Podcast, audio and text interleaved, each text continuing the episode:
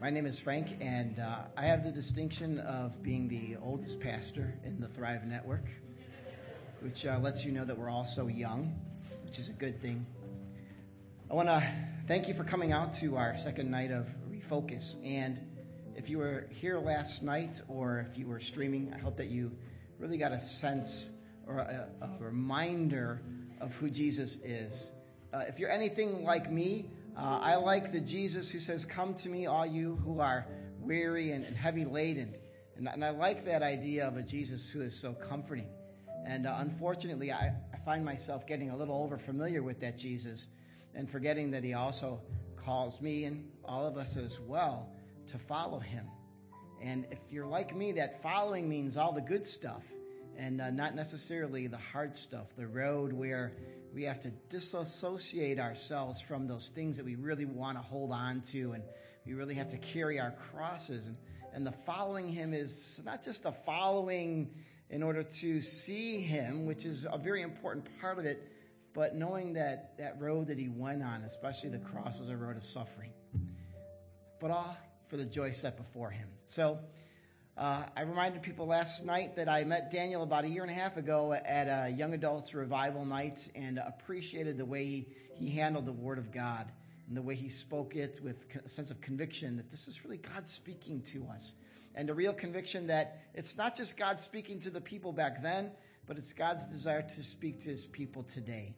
So our prayer is that the Spirit fills him and fills this room and that wherever the Spirit is, there's freedom, as Scripture says. And so my prayer is that today, as the Spirit moves, that we can be free to return back to God as He calls us to amend our ways and be with Him.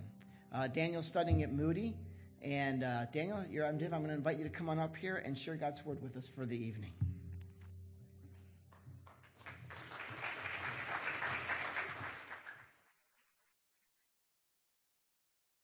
Well, good evening. Thank you. Appreciate it. It's so good to see so many people here on a Saturday night in the house of God. Amen. Amen. Well, who was not here last night? Okay, so a few of you. Well, welcome. It's uh, it's good to see your faces here tonight. Uh, can we pray one more time? And you know, I don't want to use this time as a transition period to the Word of God, but really ask God to speak to us. Really ask Him right now as you're sitting in that chair. You're here already. And so just ask the Lord to speak to your heart. And we'll pray together in a moment. Lord, this is your house. We are your people. Forgive us, Lord, sometimes we tend to resist your word. Or sometimes we come into your house with low expectation.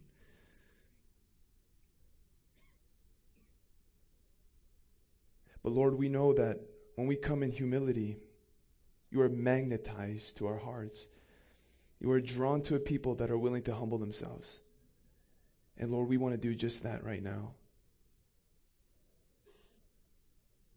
We pray that you would enlighten the eyes of our hearts and the knowledge of Jesus Christ. Lord, that every person in this place would leave here with a greater desire and a greater love for their master. And Lord, as your word is spoken, let no man be seen. Lord, as your word is spoken, comfort those that need to be comforted, convict those that need to be convicted. But in the end, we're asking for change. We need change. And so we look to you in faith. We look to you in hope. We look to you in love. And we give you our hearts and we say, Lord, speak to our hearts. In the name of Jesus, we pray. Amen. I want to speak to you tonight about a certain individual in the scriptures. This man was a hopeless case. This man was of rotten character and he had a reputation of deceptive habits. And if you study this man carefully, as the Bible reveals him, you will realize that there is no hopeless case. and that God, in His grace, is able to transform anybody. There's no pit too deep, and there is no distance too far for the arm of the Lord to reach out and save. And this man,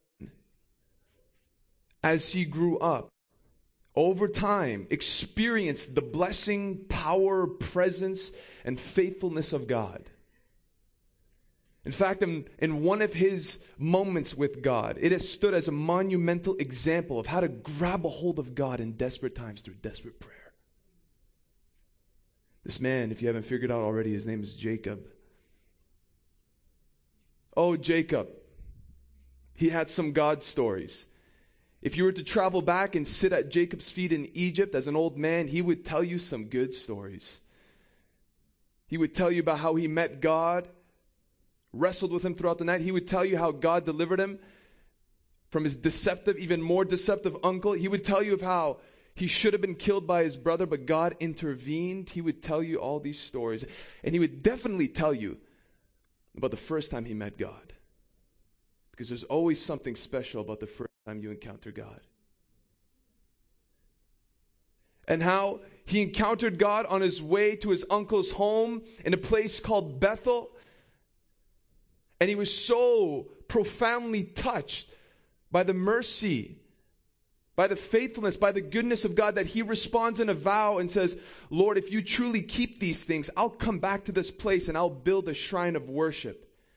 It was a vow of consecration. It was a vow of dedication. It was a vow of ultimate worship. It was a vow of long term commitment to this God. And so many years pass by, many years pass by. And God more than once reminds Jacob of that vow that he made when he first met him. And Jacob responds by saying, I have to go back to Bethel. Up to this point now, he's married, he has children, he's prosperous, and he is headed towards back to Bethel in order for him to fulfill the vow that he made to his God. And as he journeys towards Bethel, something happens. What happened? Life happened. Jacob is now a father. Jacob is now a husband of more than one wife. That's not New Testament stuff. Jacob has kids. Jacob has money and property and servants. And it doesn't tell us what exactly happened. But Jacob ends up not going to Bethel, but ends up parking in a place called Shechem. And he stays in Shechem when he was supposed to be in Bethel. Bethel means house of God. Bethel, in Jacob's case, signifies the presence of God. It signifies a nearness to God, a closeness to God. It signifies that first love relationship with God. And Jacob was supposed to build an altar there. That altar represents sacrifice. It represents commitment. It, represents consecration. This is what Jacob was, was supposed to be in Bethel. But he finds himself in Shechem. And he stays there for many years. And Bethel ended up becoming a past memory and no longer a present reality. So, what happens in Shechem? Genesis 34 tells us, but that's not our text. Genesis 34 tells us that Jacob, over time, ends up becoming spiritually numb. His family and family worship has now become disconnected concerning worship and sacrifice and love towards their father's God. In fact, there's chaos in the home and there's no sense of his presence and his leadership and him being the center of this household. In fact, if you read Genesis 34 very carefully, you will notice one detail. God is not mentioned even once in that entire chapter. He was supposed to be in Bethel, but he found himself in Shechem. And Jacob was still a child of God. Jacob was still a child of God, but he was not walking in the fullness of what God wanted him to walk in. I want to begin by asking you a question tonight. Are you in Shechem? Or are you in Bethel? Are you walking in the reality of the nearness and the closeness of God like the first time you met Jesus? Or have you, like Jacob, over time allowed life to sweep you away from that place?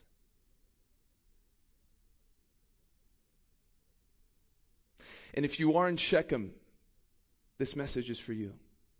If you are finding yourself in that place, and you don't need to ask yourself too many questions, you know right now, if you were to ask yourself that question and just evaluate your life, you would know it's not the same. And you probably have amazing testimonies of how God has touched you and revealed himself, and testimonies throughout your life as you walk near to Jesus how he has delivered you, how he has opened doors for you, how he has healed you, how he has done so many things. But now, Bethel is just a past memory. And I hear this, unfortunately, from so many parents, even being in the faith for five years and doing things like this. I would usually have conversation with parents afterwards, and they would look at me and say these words, and they break my heart, really. Something along the lines of, I remember when I was your age. I remember that passion you have. I remember loving Jesus. I seen you worshiping there. I remember when I was like that. And I step back in that moment and I look at them, and in my mind, I say, Well, what happened? Is it God's will that you just step in a moment of that sweet love and adoration towards the Lord and then you just get normalized? You just let life take you away from that place? Is that God's will? Are you in Shechem tonight? Whether it's been a year or 10 years, this is for you, even if it's for one person tonight. If you are in Shechem, what do you do? Meet me in Genesis 35, please.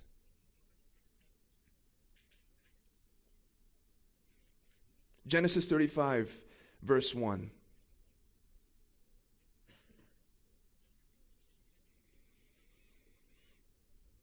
If you find yourself in Shechem right now, if you find yourself stuck, if you find yourself not even remembering the last time you read your Bible, not the verse of the day on your app, I'm talking about really getting in the Word of God, really being in prayer, really being in touch with Him, really knowing that as you're walking throughout your day, the Lord is there. You're practicing His presence. If you do not remember when you've been in that place, there are certain principles in Jacob's life that we can glean from and respond to. The first thing we must understand, if we ever find ourselves in this place, or if you find yourself in this place tonight, the first thing you and I must understand is this that we have to recognize that God is calling us back. The first thing we have to understand if we're in Shechem is that God is calling us back to Bethel. Look at verse 1 for me, with me, not for me. God said to Jacob, Arise, go up to Bethel and dwell there. Make an altar there to God who appeared to you when you fled from your brother Esau. And so the first thing that God does in the midst of Jacob being in Shechem and all the mess that he's in, in the spiritual dullness and dryness of not only his life, but his family's life, the first thing that God does is call him. And the first thing that you and I must understand is that God is calling us back to that place. And the first thing that God says is, I want you to arise because I remember when you made a vow to me. Hold on for a second. Hold on, hold on, hold on, hold on. You and I need to understand something about God. You believe that He's a person, right? We believe that He's a person. God remembers. God remembers. And where you might have forgotten, God remembers in great detail. He remembers when you met Him. He remembers all the promises that you've made to Him. He remembers all the vows that you've written in your journal. He remembers it all. And he takes those things very seriously. Any serious person in a serious relationship would. If you make promises to a person and that person truly loves you and there's that love relationship, those words have weight. They mean something. You hold on to those words. And God is no different. He remembers. He takes note as you sang those songs tonight. He was looking into your heart. And he was seeing if you really meant them, if I really meant them. And that's why Ecclesiastes 5 says, when you come into the house of God, don't rush with your steps. Don't even rush with your words. It's better for you not to make the vow than to make a vow and not keep it. Because God is in heaven and you are on earth, and God keeps those things. He takes those things very seriously. And so God is reminding Jacob, I remember what it was like when you were in Bethel and you first called to me, when you first worshiped me, when you first loved me. And I'm reminding you that I want you to go back to that place. Come back. It's not my will for you to stay in Shechem. It's my will for you to come to Bethel and not just come to Bethel, but to dwell in Bethel. And that we're going to come to that in the end. But I'm calling you back to Bethel. God remembers those times of intimacy that you had with Him. God remembers that time when you were alone in your room and it was just you and Him. God remembers when you couldn't wait for your shift to end so that you can drive right back to your room and read your Bible. Some of you know exactly what I'm saying. God remembers and he takes note of those things. And he's reminding Jacob here get back to that place. And he says, arise, get up. That's implying that you're in a place that I don't want you to be in. Get back on your feet. You're on your face right now. You're on your back right now. And I'm telling you right now to get up and move forward. I don't care how long you've been in Shechem. It's time to get those feet going, to get back to that place where it was just about you and me. Get back. Arise. Get up. And we have to understand if you go home tonight, read Genesis 34. Jacob messed up royally. Jacob lost all sense of authority as a father he had no sense of calling out to God in the midst of his troubles. He had no sense of the peace of God. He was so fearful of his circumstances. God, as I said before, was not even mentioned once in that entire chapter. But we have to understand this truth. No matter how much sin you are in right now, no matter how dull you are, it does not matter. God is calling you back. And when He calls us, He always does it out of love. Always. It is always motivated by love. Though it may be harsh if you read the prophets, though it may be very stern, it's always, always motivated by love. And we see that in Jeremiah chapter 2. When he rebukes the people of Israel, the entire nation, he says, I remember the devotion of your youth. I remember what it was like when I first delivered you out of Egypt and how you loved me and how you clung to me. And he says the same thing if you fast forward all the way to Hosea chapter 2, where they are literally in spiritual adultery. They were prostituting themselves to other false gods. And you know what God says in Hosea 2:14? He says, "I will allure her, and I will speak tenderly to her. And I will bring her back into the wilderness. Get this, so that she may speak to me as in the days of her youth, as in the days when she was delivered from the land of Egypt. So even God Himself says, I'm going to speak tenderly to her. I'm going to woo her back into that place so that she can speak to me the same way she spoke to me when I first saved her. This is the heart of our God. That the time when you first got saved and you had that explosion of love towards Jesus, you remember if you're truly born again. It was all about Jesus, was it not? Everything was about Jesus. Work was about Jesus. Driving was about Jesus. Doing groceries was about Jesus. Everything was a miracle to you. Every song, it doesn't matter if it was from the 70s or the newest release, you worshiped with all your heart because it was just about Jesus. Every message, every Sunday was for you. Even if you're a man and you went to a ladies' conference, it was for you. You just wanted to hear the Word of God. You remember. And you prayed. It was effortless. You worshiped. You didn't care about who knew your voice and who heard you. It didn't matter. You had those butterfly feelings in your stomach about the Lord. And then life just got busy. You got that promotion. Married now, kids.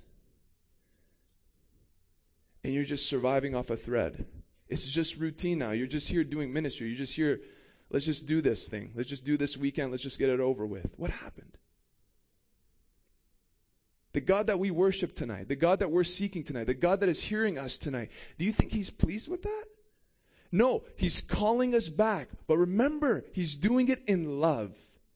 He's wooing us now, even through His Word, and saying, I'm calling you back to that place. I don't care how long you've been in Shechem. I don't care what kind of dirt and mess you're in right now, I'm calling you back into the wilderness, and I want you to speak to me the same way you did before. The first thing we must realize if we're in Shechem, we must recognize that God is calling us. But secondly, we must remember ourselves.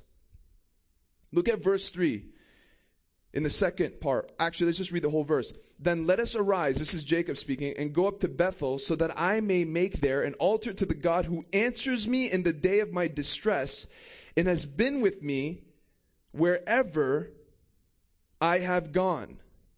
So now, Jacob himself is motivated to go back to Bethel because he just took the time to remember those days and to remember the faithfulness of God, even in the days where he was not connected to God. If anybody has a story of God's faithfulness despite faithlessness on our part, it's Jacob. He's been good to me even when I was terrible towards him. He's been faithful to me. He intervened even when I didn't ask him to intervene. And so Jacob himself is just meditating upon the goodness of God alone. And he's saying, I can't imagine not going to Bethel.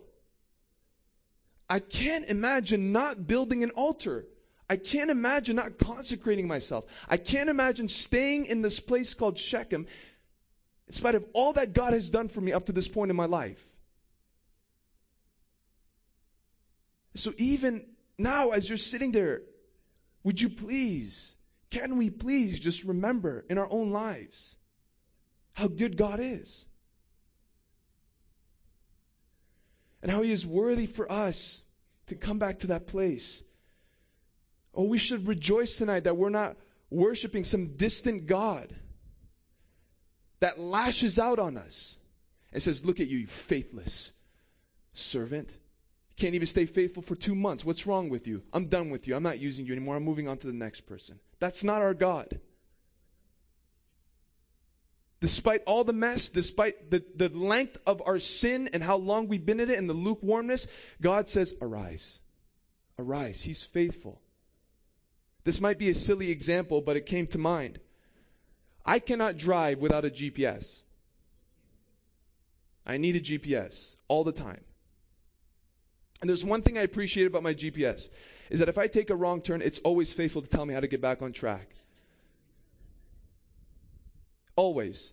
And it doesn't matter how far I go off the track, it will always show me how to get back. Always.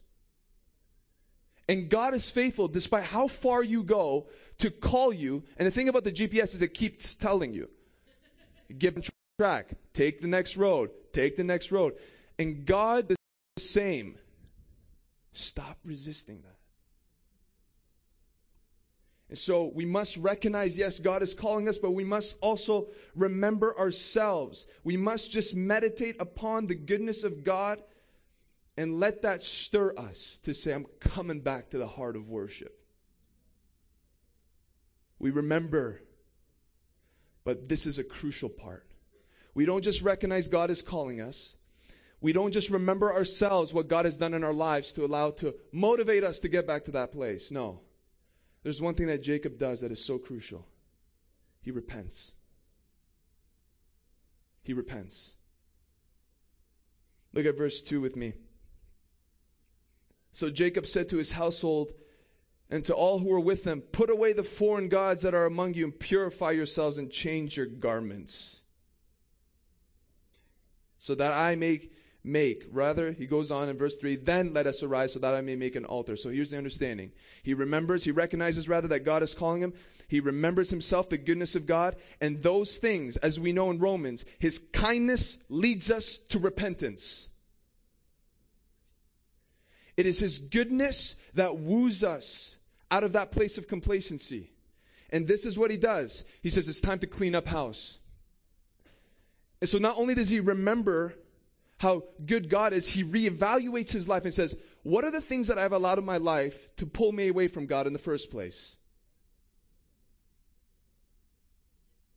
And he realizes there's idols. And here's the truth about intimacy with God. If we want the presence of God, if we want the power of God, if we want sensitivity to His Spirit, if we want the Word of God to become alive to us, we cannot build an altar to God if we have idols at home. You can't. Never. God is a jealous God. He wants all of you. All of you. And so Jacob reevaluates his life, looks at his current situation. He says, We got some problems here. We got some idols at home. And we have to determine ourselves whether keeping these idols is worth forsaking that intimate relationship with God. What is an idol? That's a really important question, is it not? An idol is anything that you give more thought, time, devotion, adoration to more than God. That's an idol. And it can be as silly as Facebook because a lot of people spend more time on Facebook than God's book. And it can be as serious as a relationship with a spouse. You can idolize your husband. You can idolize your wife. You can idolize your education. You can idolize your car. Anything that you give more thought to, anything that you give more heart to, anything that you put above God is an idol, plain and simple. And Jacob has some idols at home. And he says, These got to go. It's not worth it. And we have to ask ourselves that is it really worth it? The idols that we have right now, the things that we pursue right now, that we love right now, does it even compare to that relationship with God? To that closeness to His presence? It's very simple math. Jeremiah 5 says, these sins, when he's talking to a backslidden nation, these sins, sins have only kept good from you. So there's idols. And we as believers, not non believers, we as believers have to be aware of allowing idols into our hearts. You know, we love First John, don't we, the epistle? Because it's the revelation that God is love, that we ought to love our, our brothers, we have to love, love, love. I love the love of God. We need the love of God. This is what makes God unique. He is love. And we quote that scripture all the time, but we don't quote the last verse of that epistle much, do we? in 1 John 5 21. Little children, keep yourself from idols. What a way to end a letter. Keep yourself from idols. What idols are there in your life? It can be anything. It is frightening there's so many things we are missing out on simply because we have these things that we treasure more than God. And they've slipped in, just like John warns us, they've, they've crept into your heart. You're more excited about the Chicago Cubs than you are about the book of Romans. What happened? You're more excited about fashion than about holiness. What happened? You spend more time on Netflix than on my on your knees in your room before me. What happened? And God is just there saying, Arise. Do you remember? And we just have to be honest with ourselves, like Jacob was honest with himself. He dare not thought that he can go to Bethel with idols at home. He knew better than that, and we must know better than that too. He reevaluates himself. And in that place, he says, Let's clean up house, then we go to Bethel. We can't make that step into a deeper and greater intimacy with God if we're holding on to things that God hates. And it could be good things, but anything that we put above God is an idol.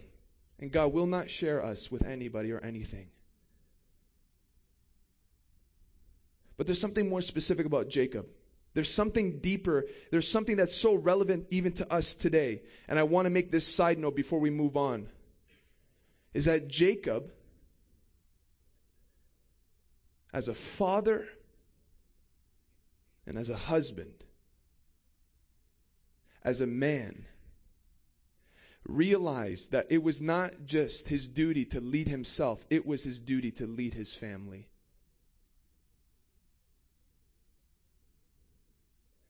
Jacob realized that he had a responsibility. And I'm going on a side note here because I'm speaking to a specific audience now.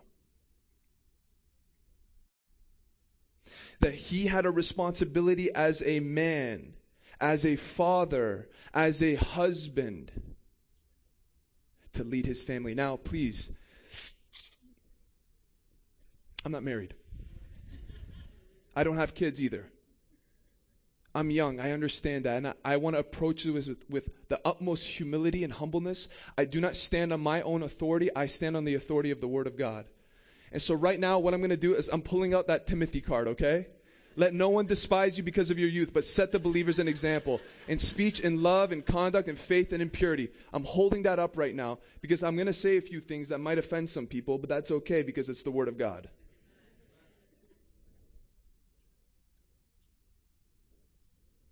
What's a true man? Because right now, in this day, more than ever, we have a lot of boys that can simply shave. What's a true man? I'll tell you, it's not how much you can bench press. It's not how cool your car is. It's not how much money you make. It's not how athletic you are. The Bible says in Jeremiah 9:23, "Thus says the Lord, let not the wise man boast in his wisdom, let not the mighty man boast in his might, let not the rich man boast in his riches, but let him who boasts boast in this, that he understands and knows me." We need men of God to arise in this day. I'm not talking about Christians. I'm not talking about churchgoers. I'm talking about men of God. Men like David who seek after God. Men like Enoch who walk with God. Men like Samuel who are sensitive to the voice of God. Men like Ezra who study the word of God. Men like Paul who says, I pummel my body and keep it under control, lest after preaching to others, I myself should be disqualified. Men like Philip who whether waiting on tables or preaching to a crowd or preaching to one or raising up a godly family does not care what God calls him to do. As long as he's pleasing the Lord he will do it. And so I quote William Merrill tonight rise up O men of God. Have done with lesser things. Give heart and soul and mind and strength to serve the King of Kings. We need men of God to arise and to set the standard in the household. Men who pray Men who are concerned about the spiritual condition of their home. It's not about toughness. It's about reflecting Christ as much as you can, that being your end goal.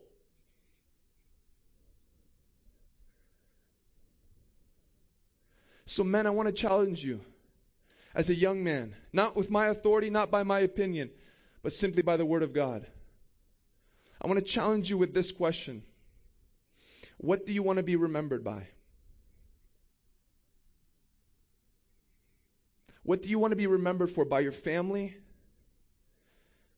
By your coworkers? By God Himself? Young men, how do you want to be remembered?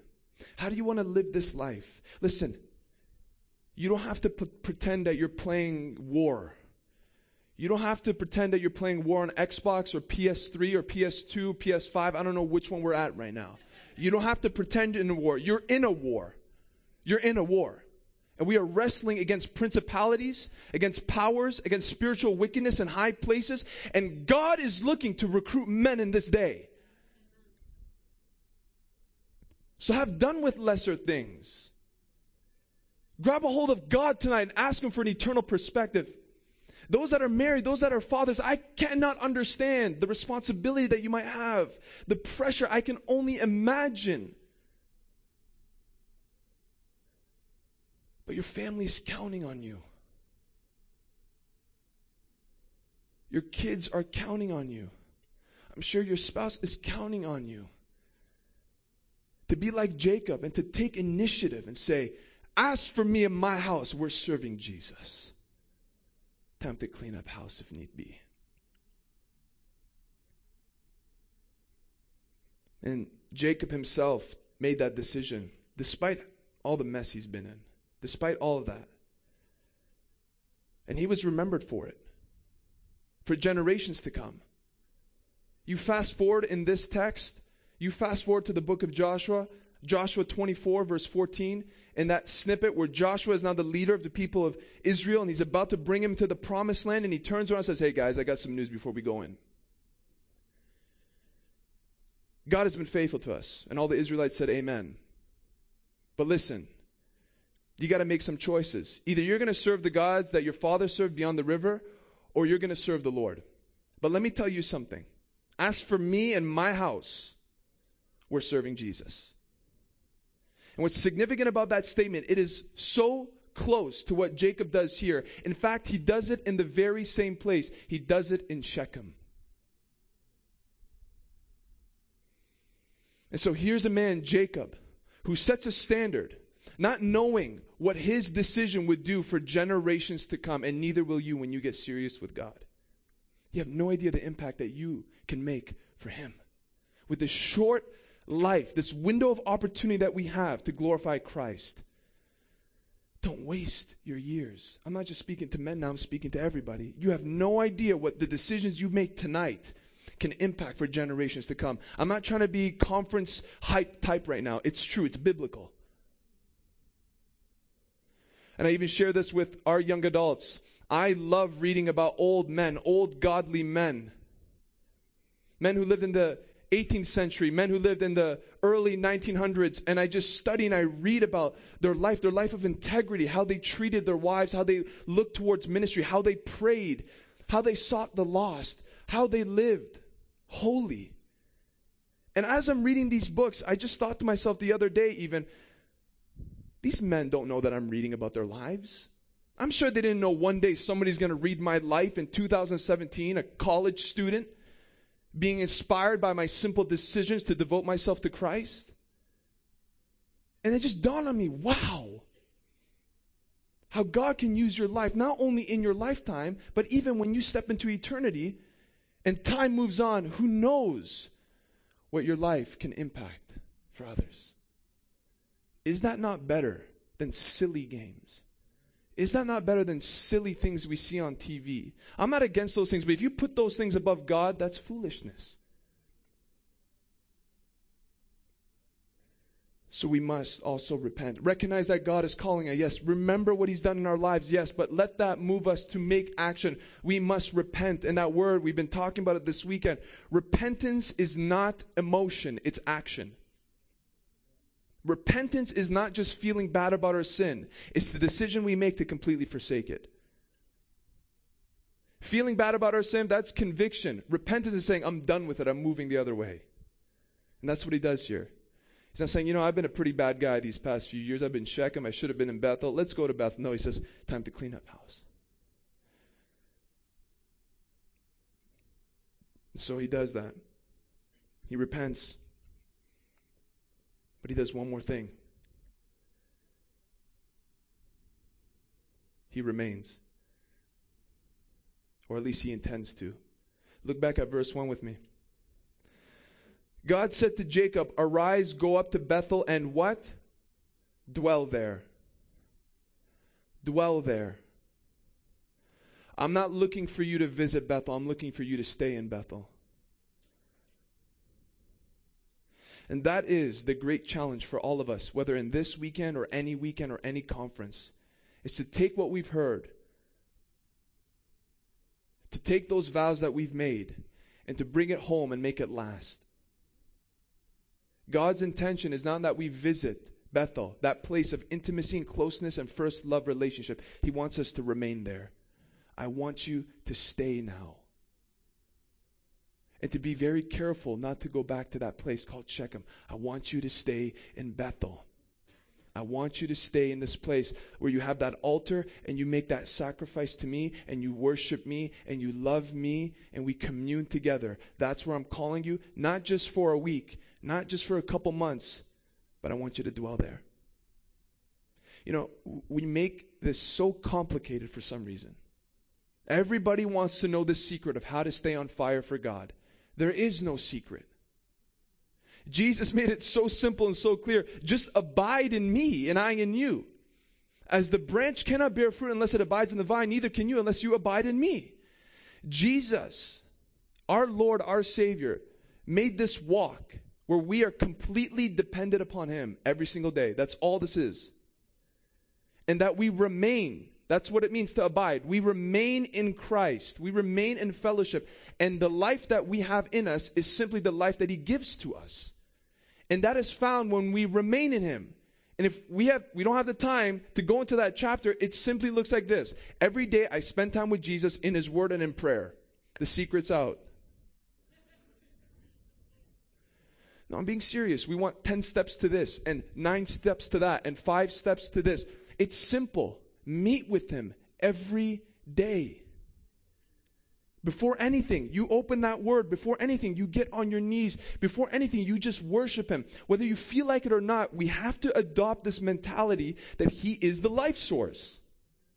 That if we want to bear fruit, if we want to do things for Him, if we want to walk in the fullness of it, you must abide. I must abide. Well, I don't feel like reading my Bible today. Your life depends on it. It's your life source. You know, I don't feel like praying today. And we're all like that. We're all in the flesh. We, we, have to be, we have to be honest. We get to those places sometimes. But if you really believe your life depends on it, you're going to do it. And I'm not going to go by what I feel. I'm going to know by what I know. And what I know is that He is the vine, and I must be supplied by the life and the sap from the vine to, to me in the branch to produce what I need to produce. Plain and simple. I'm sorry, I don't have anything else. I just got the Bible. That's as simple as it gets. Dwell in Bethel. Remain there. Don't get distracted. Don't let your prosperity, don't let your family even, don't let your ministry pull you away from that place. Is that not what he tells the church of Ephesus? You have all the doctrine.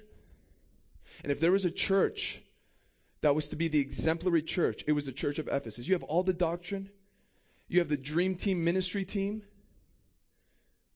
You can spot a false teacher from a mile away. You have everything, but there's one thing I have against you. That first love is not there. And so I'm calling you to what? Remember where, from where you have fallen. Remember what it was like when you first met me. When it's not about serving me, which that is important, but it was about just me. Not about what you can do for me. Just about knowing me and what I've already done for you. Get back to that place and stay in that place.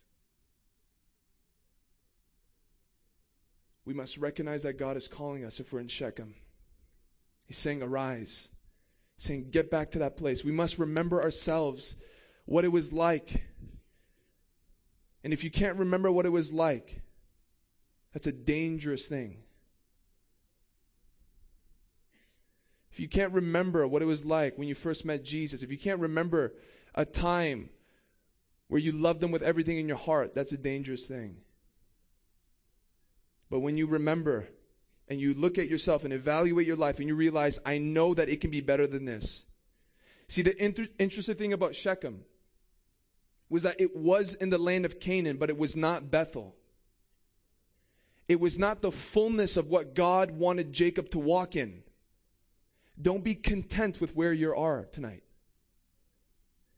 Believe in your heart that I want more of Jesus. I want more of Him. And I'm not going to be satisfied with where I'm at. And then we repent. We take the things out of our lives that are hindering that reality at any cost. We bury them and we move on to Bethel. And once we get to Bethel, we remain there. We dwell there. I'm closing in a moment. What can you and I expect when we get back to Bethel? What can you and I expect when we make that decision to go back to that first love relationship, that first time when you met Jesus, the first time when you worshiped Him and loved Him and prayed? What can you expect? Well, look here in verse 8 with me. And Deborah, Rebecca's nurse, died, and she was buried under an oak below Bethel. So we called its name Allon Bachuth. This is what we have to understand here. Because if you read the whole chapter, that's a random verse. It goes on to say that Jacob, yes, he repents, he goes back to Bethel, he builds that altar, altar, and his family watches him. He's setting the example to his family. I'm devoting myself to Jesus. I'm taking that authority again. I'm taking that place of leadership again. And then in verse 8, it just says that Rebecca's nurse, Deborah, whom Jacob grew up with, dies. She was like a second mom to Jacob. It's believed so because he grew up with her. And she dies. What a random verse. But I believe the Bible is trying to tell us something. Is that when you get back to that place where you're in the fullness of the will of God, life's problems don't go away. Life's pains, the day to day trials, even the extremes, the, the worst pain, a death in the family, those don't magically go away. We still have to face problems and trials and temptations. We don't just walk daisies and, and strawberry shortcake road now. It's not that anymore when you're in the will of God, in the perfect place of His will for your life. No, there's problems we have to face, but this is the difference. Now you have God on your side. And you, now you have God to lean on and give you the power to be able to overcome anything that faces you. This is a different Jacob we see here than we do in Genesis 34. He faces many problems in Genesis 34 and ends up just being in fear, crippled in fear. But now in this chapter, he faces problems, even if you look at verse 5, and God is with him, God is protecting him, God is shielding him.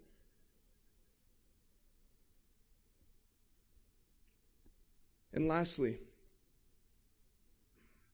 look at verse 9 as we close with this verse. When he made that altar, when he fulfilled his vow from his youth, it says here, God appeared to Jacob again when he came from Padan Aram and blessed him.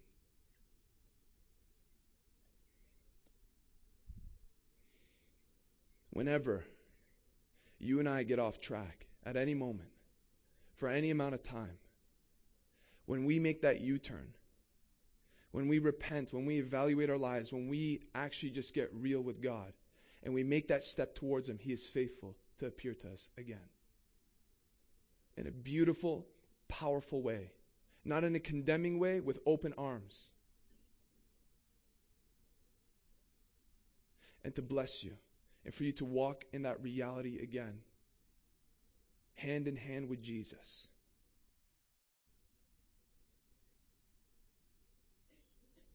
Are you in Bethel tonight? Or are you in Shechem? And if you are in Shechem, what's holding you back from going to Bethel?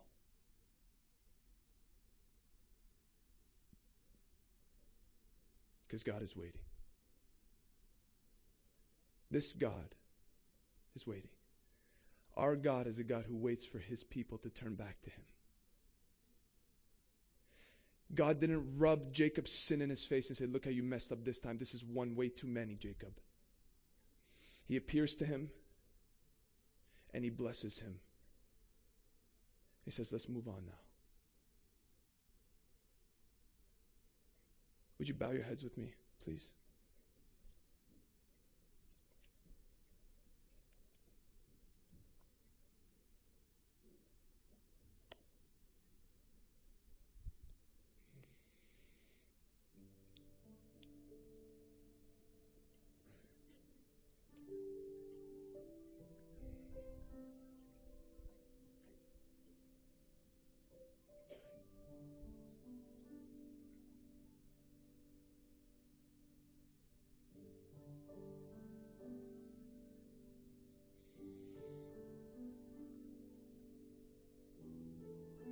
Said, I'm not the one to make an emotional appeal at all.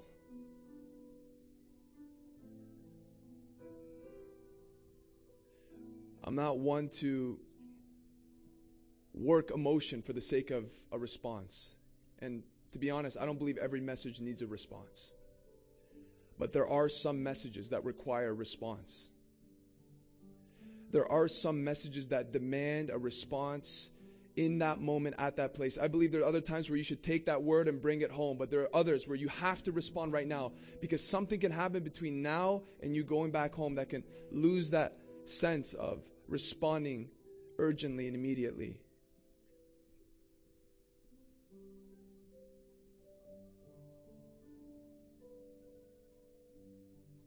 And so, just in this moment, as we're not rushing here, but as you're sitting in that place, and if you felt like that was for you, just to begin to call out to God in your own heart and saying, Lord, if I've drifted, if I'm in Shechem right now, I need you to bring me back to Bethel. I don't have the power within myself to do it. And Lord, I need you to show me if there's idols in my life.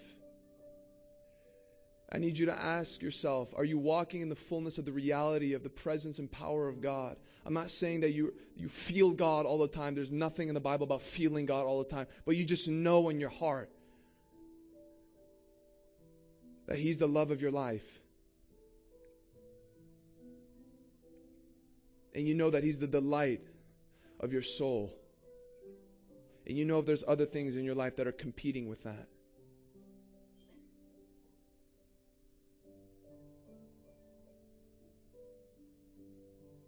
Just a few moments in that place. And maybe you are in Bethel. Would you ask God to keep you in Bethel?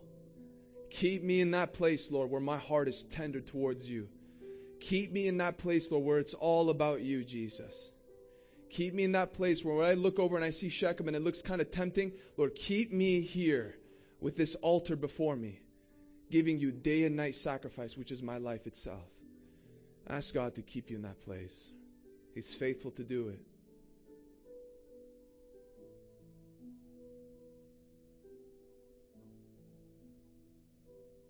You and I have every right to ask God for more of Him.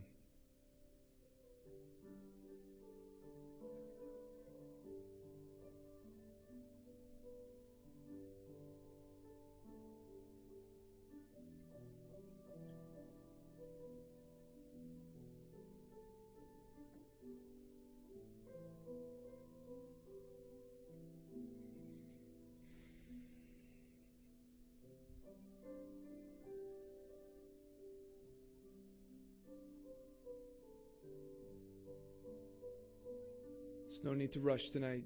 Jesus said, My house shall be called the house of prayer. Offer that incense of prayer up to Him.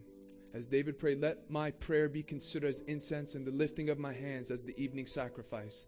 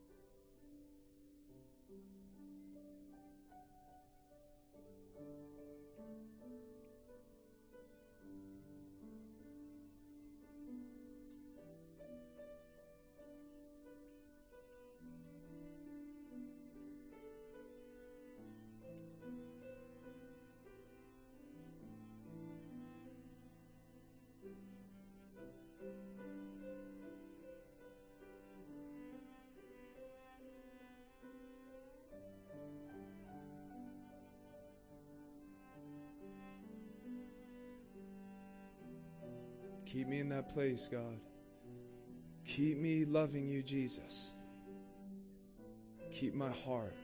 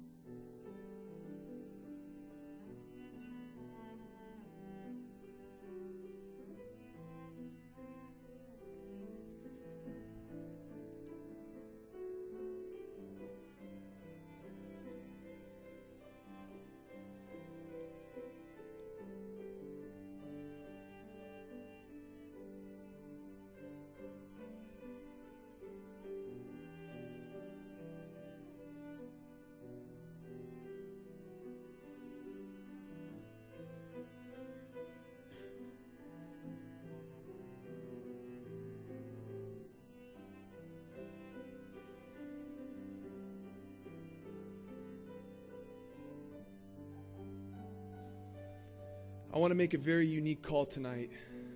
I'll be honest, I've never done this before. There was a snippet in that message concerning men of God, men to rise up. I'm going to make a general call in a minute, but I want to do something primarily. I want to do something first here. If you're married, if you're a father, even if you're a young man in this place, I'm going to call you in a moment. Because I would love for all of us in this house to pray for every man in this place. Because we're all in this fight together. We're all walking through this path together. We're walking on this narrow way with one another. And there is such an attack on men as well as women. But because of the leadership role, because of the influence that has been given unto man, Satan knows that if I can get the head, I can get the rest. I'm going to make a call in a moment, but it's going to require you to humble yourself like Jacob.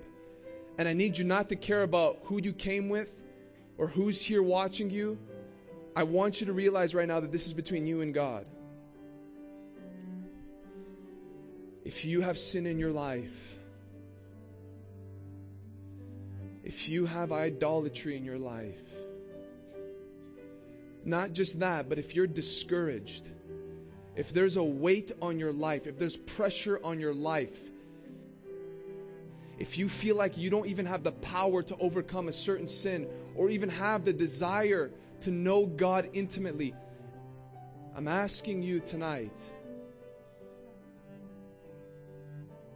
to humble yourself before God because He is willing to give you that power tonight. He's willing to meet you in that place, but God cannot meet with somebody that's not willing to humble themselves.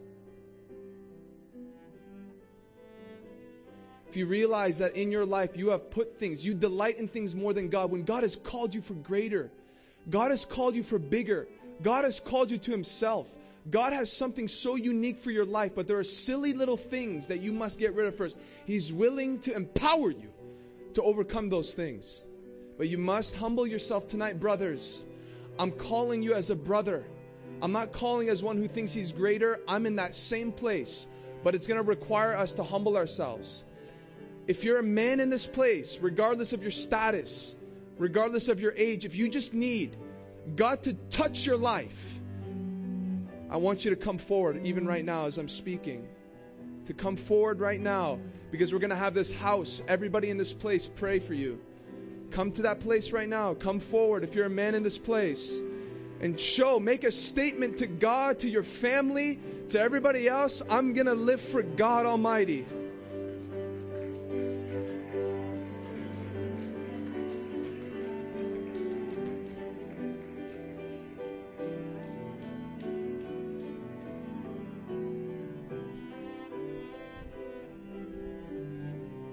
Begin to cry out to God. You don't need to wait for anybody. Just get on your knees before Jesus and cry out to Him.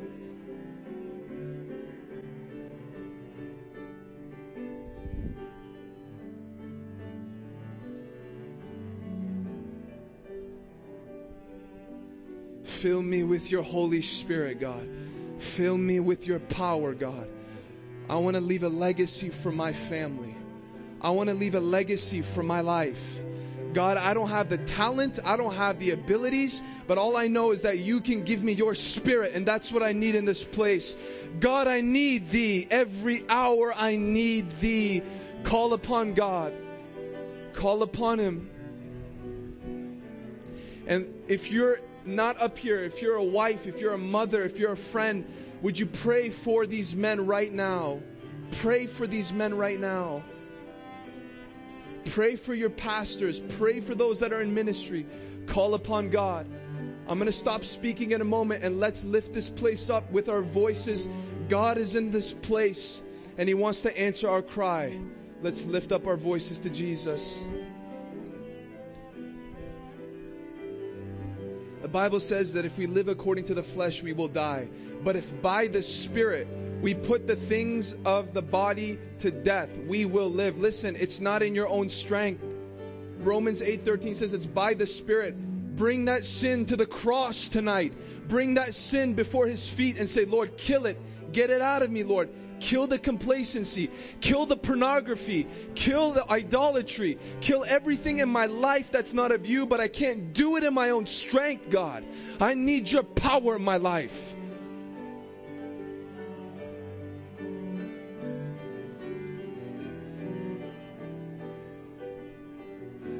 Help me lead my home, God. Help me lead my kids. Let my kids see me on my knees. Let them see me in the Word. Lord, I want to be a man of God. Keep praying.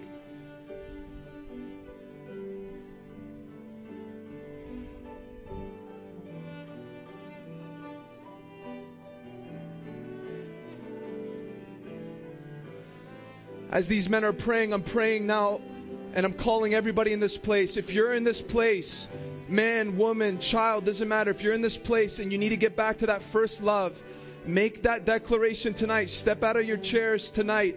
Come forward if there's space. If there's not, turn around in your chair and just cry out to God. God is not just calling men tonight, He's calling everybody to come back to that place of loving Him. If you need to get on your knees, do that, but let's just all cry out to God.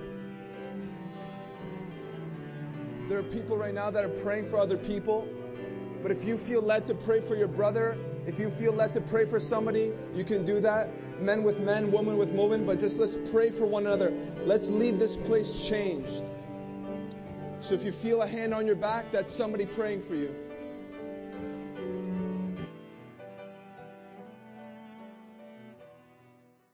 Go ahead and uh, just stay on your feet.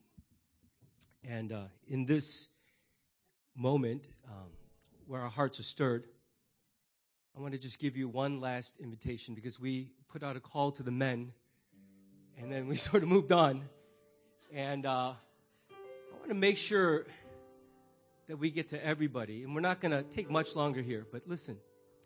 The hardest thing about Shechem is you don't always know when you're there. Everything in our world conspires to make us accept a reasonable, toothless, good enough Christianity. And God is calling us to something much, much better, deeper with Him.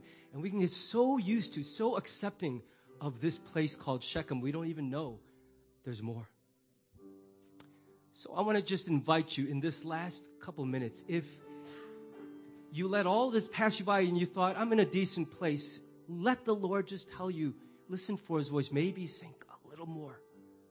I mean, there's better, more that I have for you than what you've accepted. And so I want us to give just one more minute, one more, what we call pregnant pause, to let the Lord speak before he releases us for the night. Would you close your eyes with me and listen, not for the whole room, but for your heart? Listen. I'm so grateful that Brother Daniel called for people to come to the front. And we won't do that now, but I'm going to ask you just to do this in your heart that if you recognize that you're settling in a place you should not dwell, and He is calling you back to Bethel, I just want you to say a prayer in your heart to Him decisively. I've heard you. Get me back there, Lord. I want to come home.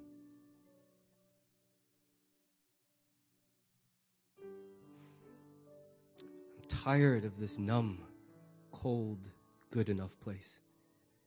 I want to come alive. I want to be passionate again.